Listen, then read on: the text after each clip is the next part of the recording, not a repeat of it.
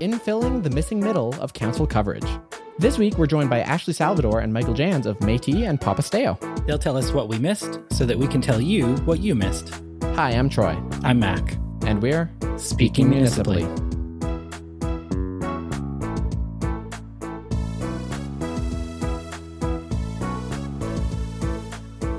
Welcome back to Speaking Municipally, episode 173. Mac is going on vacation. So we're recording this Monday, as we always try to do when it's a episode that we have to record for Mac's vacation time the secret location. We try to get guests on. So many of those.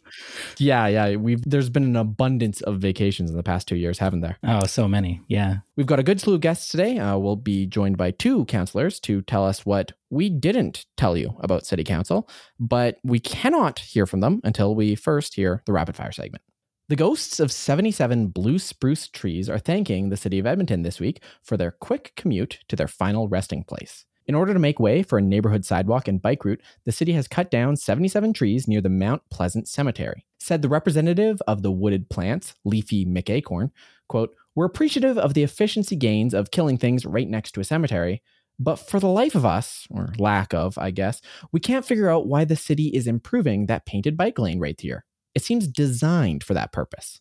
Dozens of educators, parents, and children gathered at the Alberta legislature Saturday to call on the government to scrap the draft kindergarten through grade 6 curriculum, but were met with resistance from a UCP caucus that was hesitant to throw out the only education they have. AHS CEO Dr. Verna Yiu was fired Monday morning, a year before a contract was set to expire and less than a year before the provincial election. When asked about the firing of the head of the Public Health Service after two years of global pandemic and at the crest of a sixth wave, Health Minister Jason Copping was perplexed, saying, quote, The goal of healthcare is to take care of people, right? Well, we just took care of her. Speaking Municipally is a proud member of the Alberta Podcast Network, locally grown, community supported. This episode is brought to you by ATB. ATB was built to help Alberta businesses. From Canadian emergency business account applications to lending information, debt consolidation loans, or deferrals, whatever your business is facing right now, ATB is here to help with expert advice. And with today's economy top of mind in business, you can stay up to date with the Future of podcast, hosted by ATB's chief economist, Todd Hirsch. To learn more, visit atb.com. Well, Mac's going to be off on vacation this week. He will be gallivanting off somewhere in the world. Again, he doesn't tell me where he goes. uh, probably for security reasons.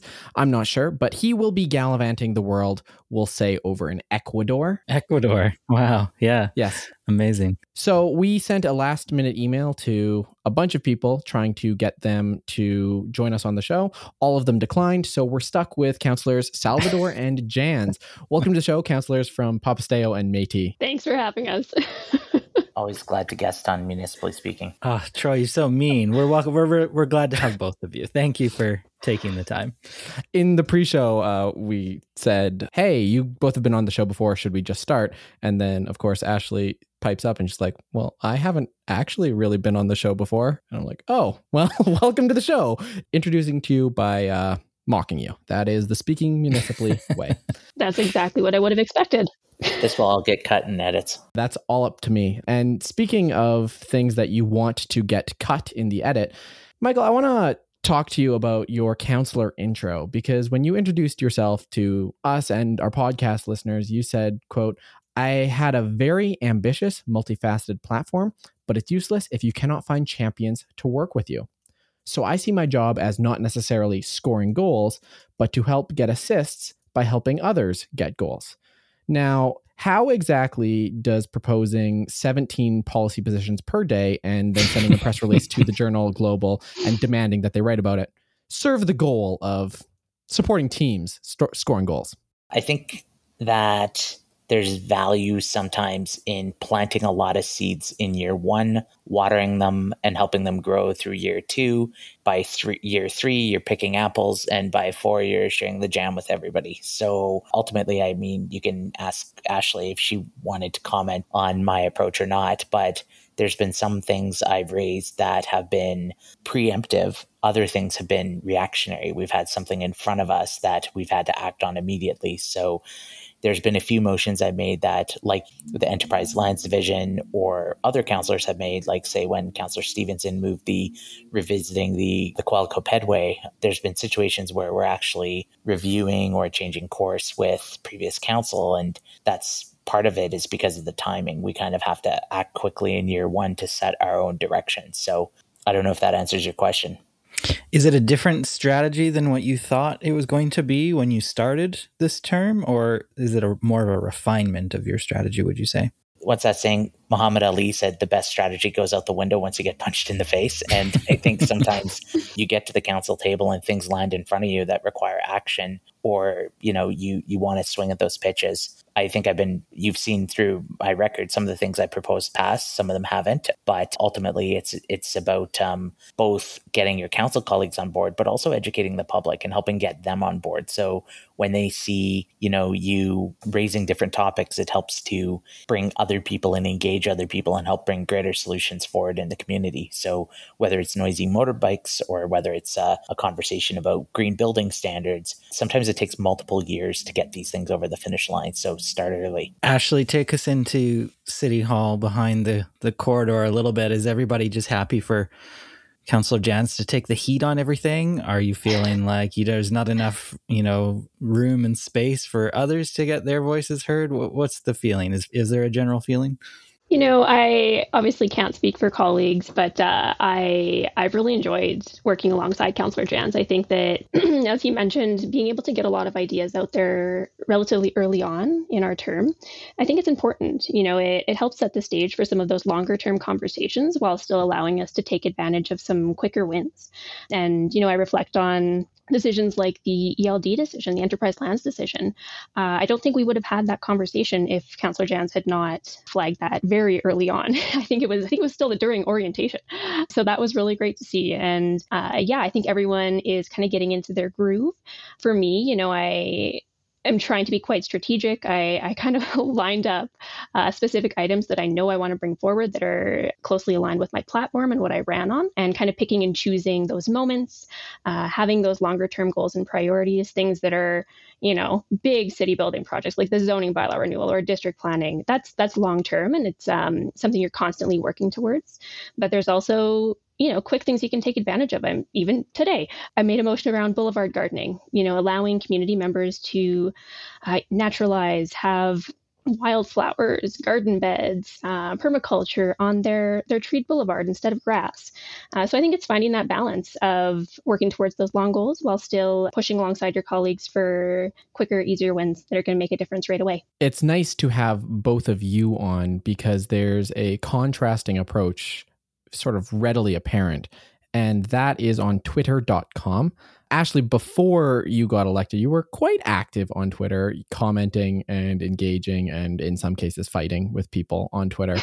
Post election, that has tapered off. There's still activity, of course, and still engagement, but it is very much a professional councillor interaction with public constituents. Contrast to Michael Janz uh, code of conduct not violating. We ruled innocent on 24 counts, but gets not him, guilty. Not not guilty, yeah. But if he did do it, his Twitter account would be a blueprint for how you might aggravate other people. Was it a conscious choice to sort of like scale back and be more cautious on the Twitter, or are you just sort of like slammed with an office and can't really find time for social media? That's a great question. Um, you know, I think one of the the biggest strengths of of my campaign was being really active on social media. I mean, especially given the conditions of the pandemic, it was one of the primary ways that people were were connecting in with us. Um, I'll be very honest. It's very hard to find time when you're sitting in council meetings, public hearings, meetings with different stakeholders, community members for hours and hours a day. So, absolutely still trying to push out that important content that I know folks want to hear. But at the same time, yeah, there's there's a limited capacity. You know, we work really long hours. We work really hard. But that is something that I intend to kind of amp up. We're also I think all officers are just kind of finding that groove and uh, balancing policy work and research work with constituent inquiries as well as communications and social media. Can I also add, for me, like I feel like coming into year one council, I'm actually in year 12 because I've had 11 years of school board experience beforehand where I was board chair, I was moving motions, I was dealing with stuff at our AUMA and our FCM and stuff like that. So for me, there's some things where I'm coming in hot and like I'm ready to go. Tuesdays, when we have our public hearings, though, I'm often silent and I'm looking to people like Ashley and Anne who have done a lot of planning and development work. I often call Ashley and seek her counsel on those matters. So while I may appear to be pushing ahead in some areas, I'm actually kind of riding slipstream on people like Ashley on other planning and development concerns. And Ashley has led uh, a number of charges on our Tuesday meetings where she has actually demanded better of developers. And I've kind of been following her lead there. So I think you'll see with her council, there's that uh, we have a lot of different bench strength in a lot of different areas. We pitched before the episode hey, we've got two councillors on. Uh, we produce a podcast every week and we tell people what they need to know about city council. But you sitting in the chair may have a different perspective on what people need to know or what doesn't get covered by the media including and non including us.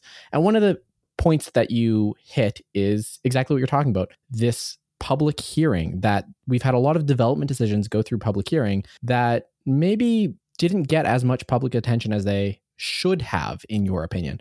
Take us through some of those things. Yeah so happy to jump on that. Uh, you know it's interesting. We have these these tuesday public hearings that usually go yeah, usually till about 9:30 at night. Um, some of them are longer than others.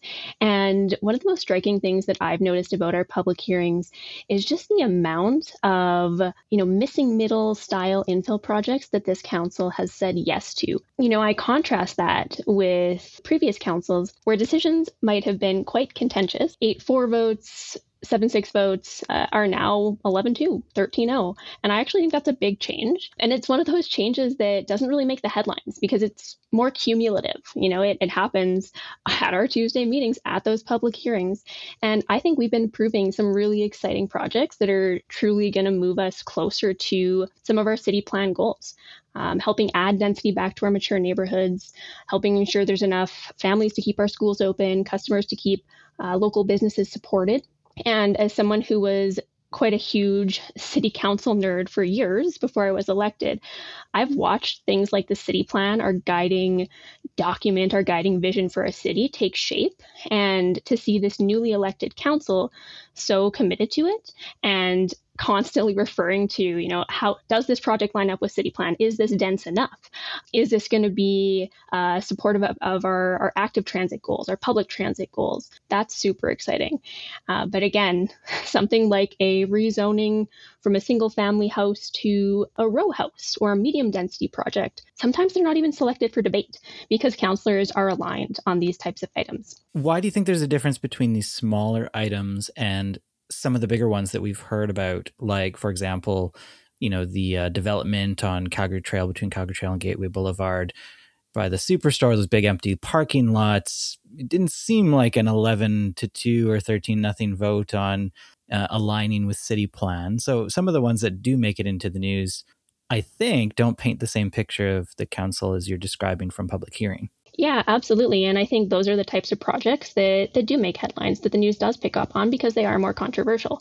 I think the one that you're referencing in particular was really interesting to see you know different perspectives reflected uh, around the council table. A number of us myself and councillor janz included pushing for greater uh, active transportation connectivity and pedestrian connectivity for a site like that. And better urban design. That was the other half yeah. of the motion that never really got touched on. It's just going to be you know a project that's another another auto dependent mixed use commercial. Instead, we were trying to say, well, can can we demand a little better? Can we make something that's a little more pedestrian friendly and a little more integrated with the streetscape? Can we think different than just strip malls? But that didn't pass, right? No, but it was close, and I don't think you would have seen even that fight for those hours uh, out of previous councils. But here, I think we're demanding better, and I think those signals are getting out there that you know if you come in with same old same old, you're going to have a rougher ride at council it, I think it's fair to say there's a bit of a voting clique forming. That's you, Ashley, and uh, sometimes Erin Rutherford, sometimes Jo-Anne Wright, sometimes Jo-Anne Wright. Uh, the sort of I don't want to call it progressive click because those labels are very difficult to uh, apply to city council decisions, but taking the stance of pushing further um, and often getting voted down something like, you know, seven to four or something like that. Do you think there is a a downside to losing those votes and losing those votes publicly um, in that it does present this narrative Mac is talking about where city council isn't aligned and not so much agreed on some of these core things like city plan. Absolutely not. I think it's fine. No. Democracy is messy. People know that. People want to see that if you're asking for $14 million to build a parkade right beside an LRT station, that councillors are going to, you know, councillors are going to get into it a bit. I think that's totally fair. A huge part of our, our role is to engage in that type of dialogue. And I think that it's important for Edmontonians to see that. And it also helps bring Edmontonians along too, right? If we're having a conversation about whether or not a development is pedestrian oriented enough, whether whether or not the quality of urban design is good enough. Those are the types of questions that I think folks want to hear. They want to know that their representatives are, um, you know, being really conscientious and critical and and asking those types of questions that ultimately, when we look back in 20, 30, 40 years, are going to have made a difference. And I mean, you're making it sound like you're making it sound like there's this clique of four that you know try and fight things. What about? Are you saying there's a clique of eight that just rubber stamp things? Because I don't think that's true either.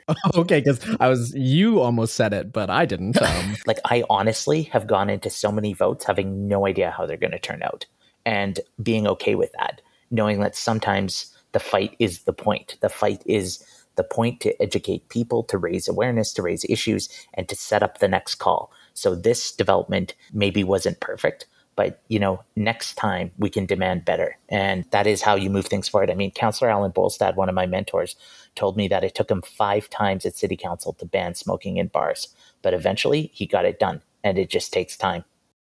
Take us inside your inbox. What's the order of magnitude that a councillor is getting in terms of emails per day or per week?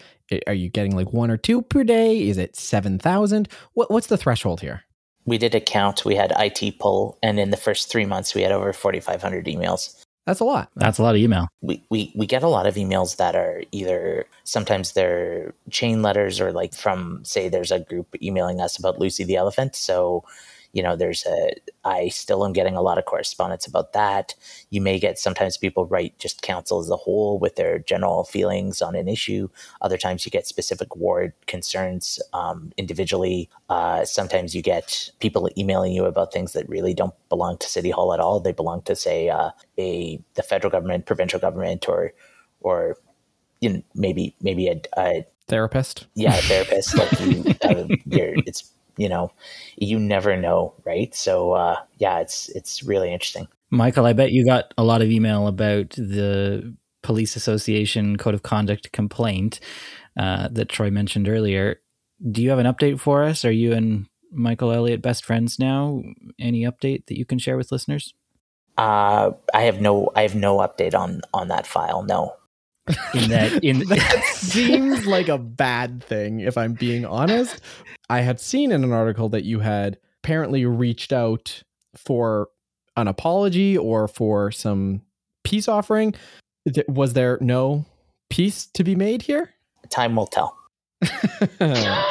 Can you tell us if you have had any correspondence with him since the, the news broke? Uh, no, he was away on vacation or he was away from office for a while. So I, uh, we, we never connected. Yeah, I don't, I don't really have a, a story here. I mean, to be honest, it's a distraction from some of the really important issues. Like we've seen, there's been four shootings so mm-hmm. far this year.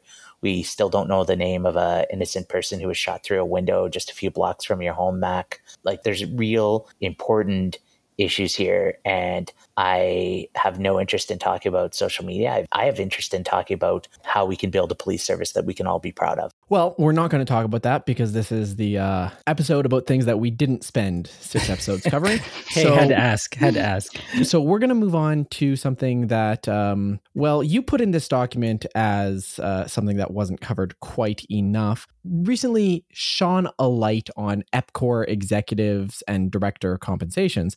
And you have been saying that it is a little bit high. Take us in. We haven't talked about this on the podcast much. What's what's your thesis statement here? Yeah, so I've been involved in council campaigns since 2007, and no one really talks about EPCOR. It flies under the radar. It, you know, it's our utility. It's one of the things we need to, you know, flush the toilets and turn on the lights. Yet we don't really have a lot of public scrutiny and oversight and discussion about this. It's compared to any other topic, bridges, snow removal. Yet when you look at it, we're talking about billions of dollars. And so I was really interested in executive compensation has come up at the universities. It's come up in AHS. It's come up for superintendents and, and school systems. And yet I hadn't heard any conversation about since EPCOR was privatized, what the executive suite and what the board of directors were making. I think, you know, many City of Edmonton boards receive a small stipend. I think it can be $400 a meeting or something to help uh, honor, honor people's time. But when I dug into the EPCOR CEO compensation as well as the board of director compensation over the last decade, I was shocked about how much money was being spent and paid. And why this is really important is because EPCOR generates a dividend to Edmontonians. It's been 171 million, I think, for the last five or six years. This year it's going up to 178 million. So what that means is all of the money, because Edmonton is the sole shareholder, all of the money that EPCOR makes that could be profit is either reinvested in EPCOR or paid to the city of Edmonton. So if there's efficiencies to be found and if there's excessive executive compensation, those have an impact on what the dividend could be. So when we when I see that many of us as a council were, you know, last year when you you, you think about the public hearings where we had almost a day's worth of speakers fighting to find a million dollars to keep our pools and rec centers open, yet I find out that the CEO of EPCOR is being compensated at almost three million dollars or two point four million last year, two point nine million the year before. That's quite concerning, especially when you look at say comparators in the public sector, such as the CEO of BC Hydro, I think makes uh, five hundred fifty $50,000, $556,000 Ontario Hydro, I think, makes 1.5 million. Sask Power makes 561,000. Manitoba Hydro,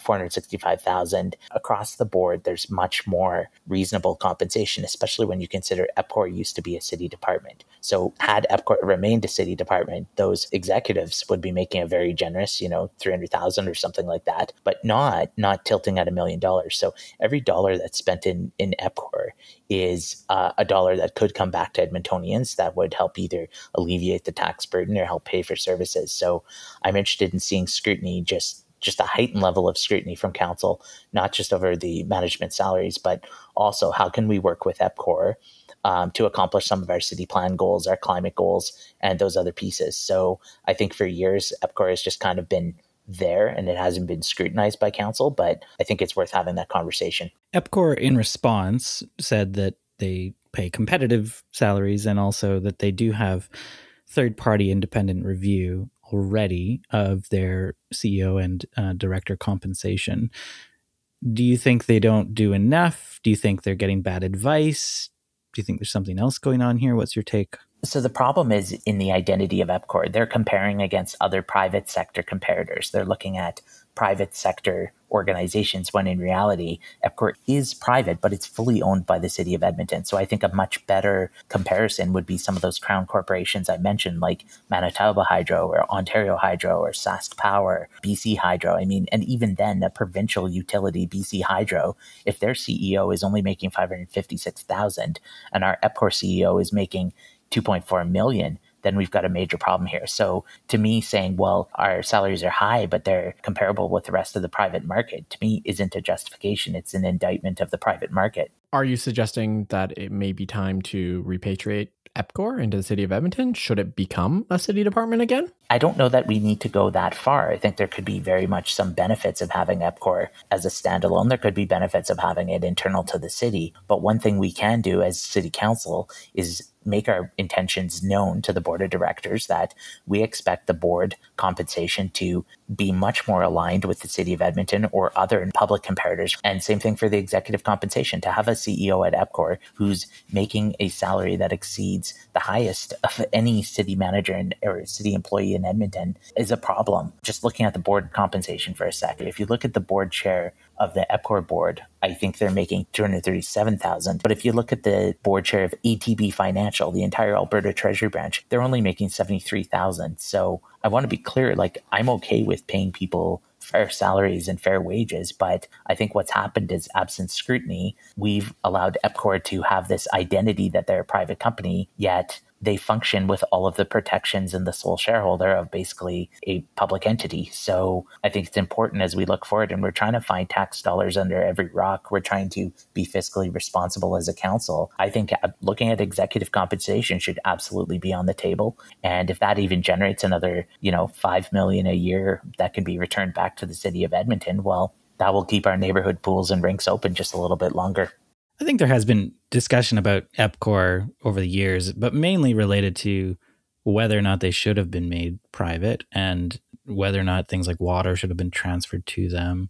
But I think it might be hard for people to become critical of them when they do return such a large dividend to the city every year. And I fully take your point that it could be more and that every dollar counts and that uh, we should see scrutiny on that. But in contrast to something like the police service, where we don't know what we're paying them. Maybe we're paying them a lot too, but they don't send anything back. Makes it easier maybe for some folks to look at that and and and, ask some questions. And I think that's exactly the problem. People have been blinded by the dividend and thought, "Oh, gee, if we if we ask any questions, this could jeopardize the dividend." Or without actually saying, "Why is it only 178 million? How do we get it up to 188 million or mm. million?" This is exactly the point that you know the size of the money is immaterial. It's the principle here. We need to demand and think like owners for all of our assets. And I think it's fair to say, okay, EPCOR has been going out and making acquisitions. Uh, are we getting a fair rate of return? And, and is this benefiting Edmontonians? And uh, we should be critical of that and scrutinize it. I mean, EPCOR functions in a very safe environment and uh, it's a very stable marketplace here in Edmonton and here in Alberta if we could find even another $10 million from this, I mean, that would exceed the revenue from many other functions within the city. So we've given Michael has legally mandated, I don't know, felt like six hours of podcast content about uh, EPCOR salaries. I'm not paid an EPCOR board chair $200,000 to listen to this all day. So we're going to move on and talk about something that both of you have mentioned in the lead of the program. And that's something that we have never, to my knowledge, Mac talked about on the podcast. I don't think so. Before, no. Which is the enterprise lands development. Both of you citing as a big win. So for the listener of, that gets their news from this podcast, they know nothing about this. What are you talking about when you're talking about the enterprise lands development? Yeah, happy to happy to explain that. And that's something that I learned about very early on after becoming councillor. Uh, so essentially, the city of Edmonton has, for many decades, had a line of business that acts as a suburban, greenfield, and industrial development wing. So basically, building roads, sewers, and doing the land prep to service new neighborhoods. Um, and actually, fun fact Mill Woods, for example, was actually a product of Enterprise Lands.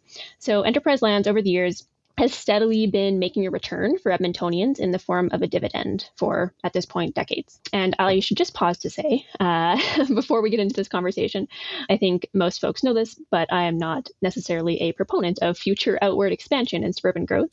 Uh, but the reality is, under our city plan, we are essentially locked into a certain amount of greenfield growth, mostly in the south uh, because those areas already have something called area structure plans. That's important for the context of this. Previous council decided to make some moves to sell off uh, our Greenfield holdings and to actually exit Greenfield development from ELD. And the argument at the time was that we should be directing our energy towards more infill oriented city building projects. Uh, specifically, the intention was to you know free up funds so that we could make some catalyst type investments in Rossdale uh, as well as exhibition lands. Which I totally understand uh, because I want to see those projects built as well. I want to see them move forward. Uh, but at the same time, uh, after how many days of debate, Michael? we uh, we arrived at a point where um, you know, we felt that it was not in the city's best interest to be selling off our greenfield holdings and that selling off those holdings was not necessarily the best way to achieve some of those larger city building priorities. We were essentially faced with this choice of, okay, uh, we can make more of a short term play, uh, potentially suffer the long term consequences, selling now versus developing out to 2040 ended up being a difference of about, I think it was 150 to 190 million dollars. Yeah, my approach to this conversation uh, was essentially someone's going to develop these lands at the outskirts of our city. Uh, someone's going to be making money off of these greenfield lands. They are going to get built, whether we want them to or not. And I think we should be the ones that are making that money. And I think we should continue doing what we've been doing for years. Uh, and at the same time, I think we should use the retained earnings that we generate from ELD to invest in the city building catalyst projects that we say we want to invest in. So I was like, why not both? Like I said, it was a huge conversation. There was a lot of learning that had to happen because this has been a conversation that's been going on for for a long time that precedes our election. But um, I'll turn it over to Councillor Janz because he was the one that brought it forward. Yeah, I think Ashley pitched it perfectly. I think the the question as well was, you know, if we sell all these lands right now, we will get some money, but if we hang on to them and sell them gradually, uh, we'll get a lot more money. But it's not just about the money; it's also about when the city parcels up and sell these sells these lots, they can go to small developers, first time builders, people who are not able to marshal, you know, a massive amount of money to purchase a whole block or a whole neighborhood. What we do by through this enterprise lands approach is we give small businesses a chance to get started, and it's really about uh, supporting small entrepreneurs and small builders who who want to get going. So it, there's also kind of a, a social angle to this, not not just a financial return on investment.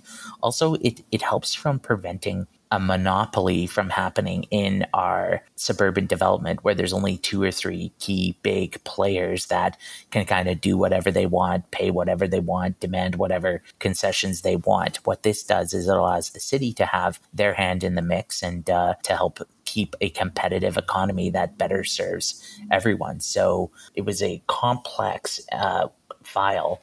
But I think it's a really exciting win because at the end of the day, council did say, you know, there is money to be made. We think we should be making that money, and that money can now go forward to offset our taxes and to pay for services and to help us in uh, in building going forward. Ashley, I see in the notes that it was a close vote, seven six. So, what were some of the arguments against keeping the city in the ELD game? You know, we, I, I, kind of alluded to it, but um, a number of folks felt that by getting out of this space, uh, we'd be freeing up some of those funds for immediate investment mm. in um, some of those catalyst projects.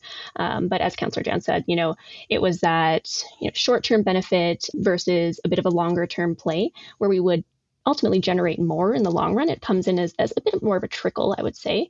But again, when we talk about city building, you have to think in generations, right? And that's something I always try to apply to my decision making. But again, I think we were also presented with a situation where it was you know, kind of a, a, false dichotomy. Like it wasn't like we couldn't invest in these catalyst projects if we didn't move ahead with uh, with ELD decision. You know, we can do both, and I think that was something that I really tried to reiterate. That yes, we can stay in ELD, we can continue to have that trickle, that fantastic investment that's going to help for years to come, and we can use the money we earn from those activities to reinvest in priority infill areas. It's not. It wasn't an either or for me. So, one of the things that you mentioned uh, as part of this was, you know, long term, this will generate us more revenue as the city.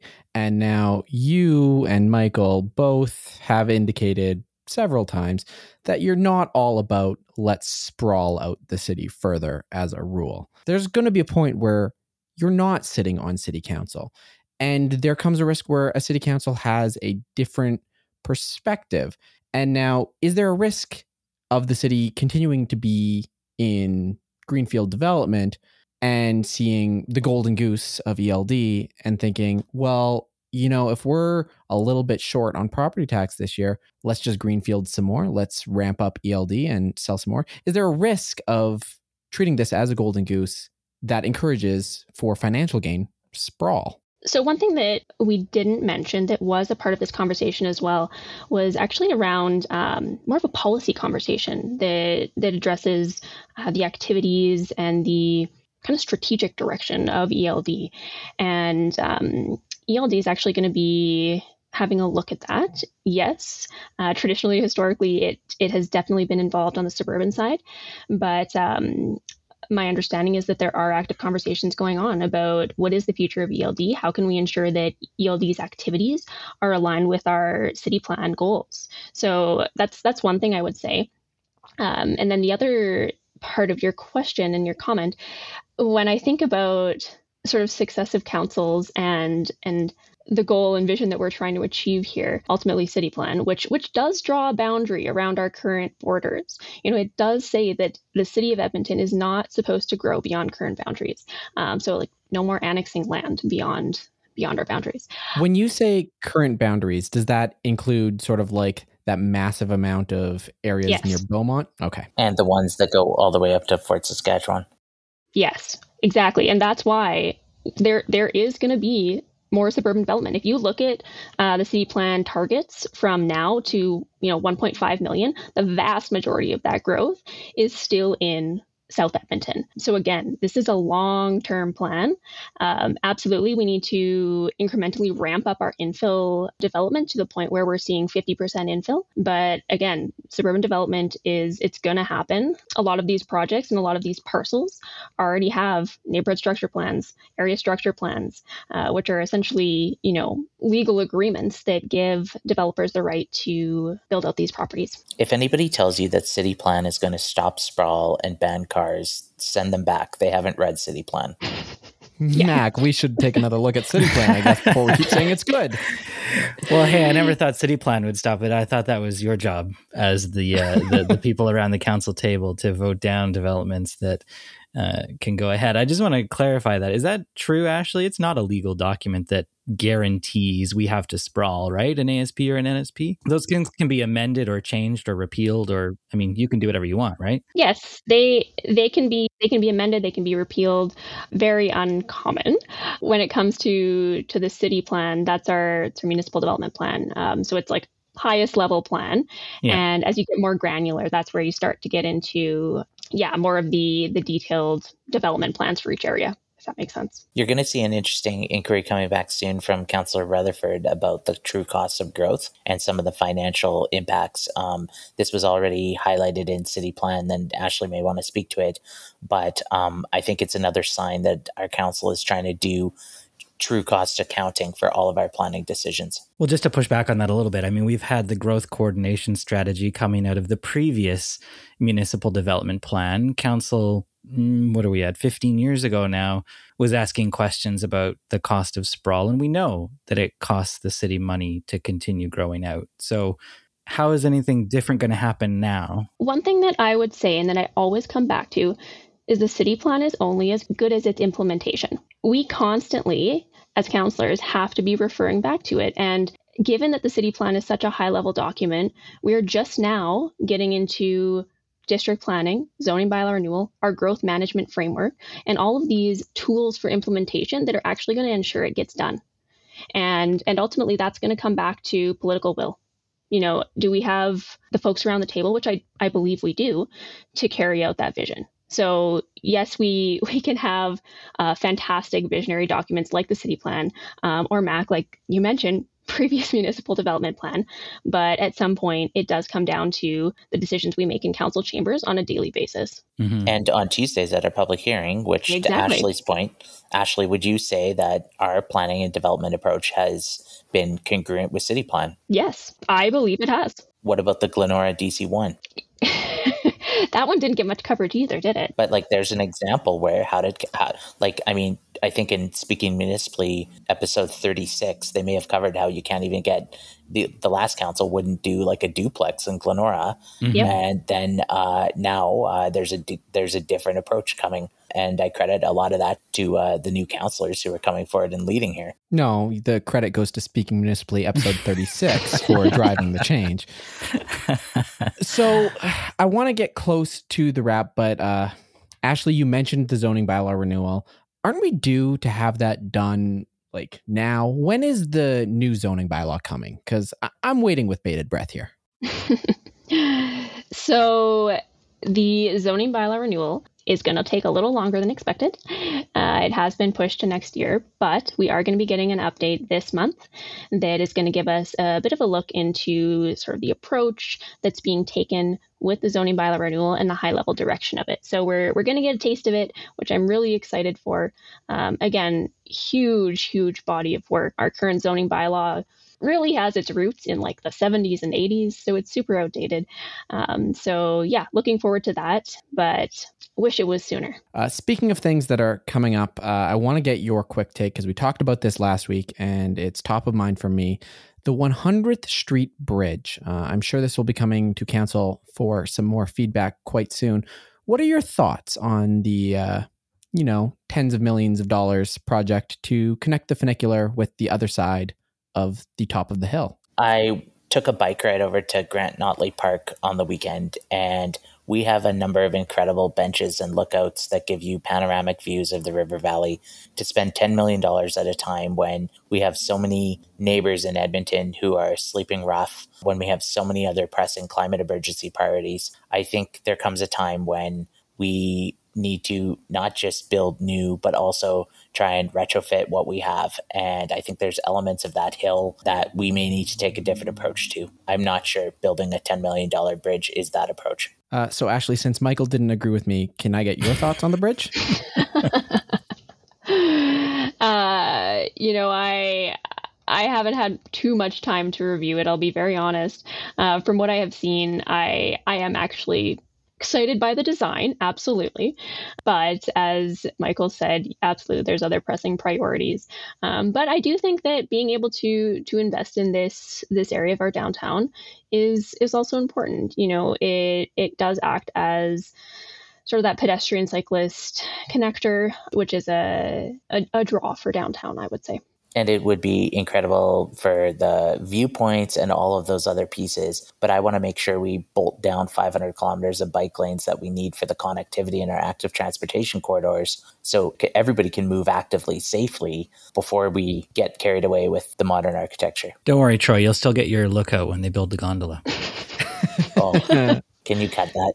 Can you cut that? uh, so before we close, uh, we always give our guests an opportunity to plug something that's coming up. Uh, in your cases, your plugs are council work. So, was there anything that we haven't covered just yet that you think really ought to be covered? Yes. Oh, cool. What's what's that? okay, so April 11th, there's a report coming back on problem properties.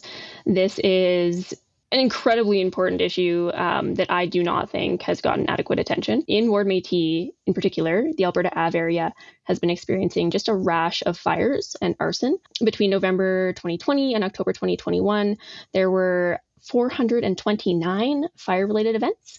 Uh, again, huge concentration in the Alberta Ave area, and many of these are deliberately set or are suspicious uh, and associated with vacant or derelict buildings. So, I mean, I've been getting regular calls from community members. That's like every that's like every third house. Yeah, well, hold hold on. Wait, so what time period for 400 fires? November 2020 to October 2021. That's like more than a fire a day. It's That's a bad. lot of fires. Wow. It's bad. And why you know, wasn't that in the news? okay, Michael, stop the pandering. Let a- let Ashley tell us about problem properties. And yeah, again, I'm getting calls from community members who are constantly having properties next to them catch fire, damaging their own properties. So this is extremely urgent matter and it's really reached a boiling point. It deserves attention. It was the very first motion I made as a councillor to bring back a report on options to address problem properties and you know we are limited as as members of council in our authority to launch or conduct investigations but we do have powers related to taxation fines and other bylaw actions so I'm going to be looking at, you know, additional tools for enforcement for both tenant occupied and vacant derelict properties, uh, as well as things like property tax subclasses so that there's financial penalties applied to these properties. So April 11th, really important. Um, and again, I don't think there's been enough attention given to this really important issue. Well, we look forward to uh, seeing that coming up. Um, Michael, given that I gave Ashley an opportunity, is there anything else that's coming up that you want to plug? Yeah, I wanted to plug on April 11th. There's a report coming back to City Council on problem properties. and it's really important because it's not just about those derelict homes in your neighborhood, it's also about vacant and underused lots. In Ward Papastew, there's a number of situations where we had a developer try and maybe commence a project, maybe do a demolition, but we now have a hole in the ground or we have a parking lot, or we have a, a you know a, an abandoned site that's not generating wealth for the community. And one of my favorite quotes is, "All of us in the city have to work, except for the vacant lot."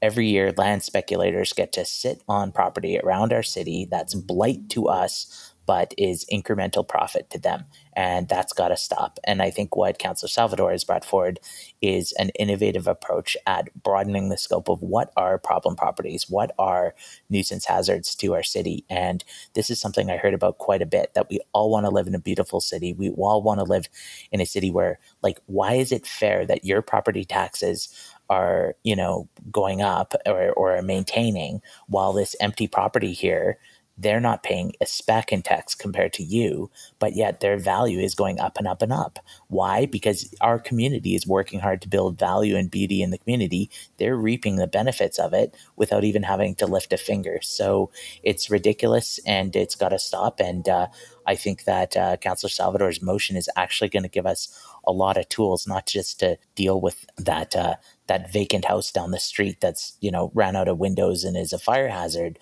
but also to deal with some of these other problem properties, even even downtown, looking at parking lots, looking at closed up shops. There's a lot of tools now that will be opened up at our disposal. Well, uh, Councillor Janz is talking about a strong, vibrant community that he wants to live in. And the Well Endowed podcast by the Edmonton Community Foundation, hosted by Andrew Paul and Elizabeth Bonkink, explores exactly the impact of passionate people who are working to make Edmonton the strong, vibrant city to live in. The Edmonton Community Foundation helps people create endowment funds, and the podcast tells the stories of how those endowments intersect with the community. You can always listen to episode 119, The Dash Fund. On this episode, we find out how the Dash Fund helps keep the memory of a very special pet alive while supporting pets in need. Wow, Mac, that that sounds like an episode I got to listen to. I think that's one you should check out, Troy. Literally, uh, when users are listening to this podcast, I will have gone to the Humane Society Tuesday and adopted an orange pretty guy named George. So, episode 119 seems like a thing to listen to. You can subscribe at the wellendowedpodcast.com. Well, thanks so much, Councillor Janz, Councillor Salvador, for uh, saving us uh, with a last minute, we need to fill an episode. And I think what we ended with is actually an informative, interesting episode. So you were worried at the start about can you have enough content to fill? I think I think we did it. We did it. Woohoo! Devin. Love it. Perfect. Thanks so much for joining us. We will be back, Mac and I, uh, next week with a regular episode of Speaking Municipally. Until next week, I'm Troy. I'm Mac. I'm Michael. I'm Ashley. And we're Speaking Municipally. Speaking. Michael. I know what you did there. CBC. You're welcome back anytime.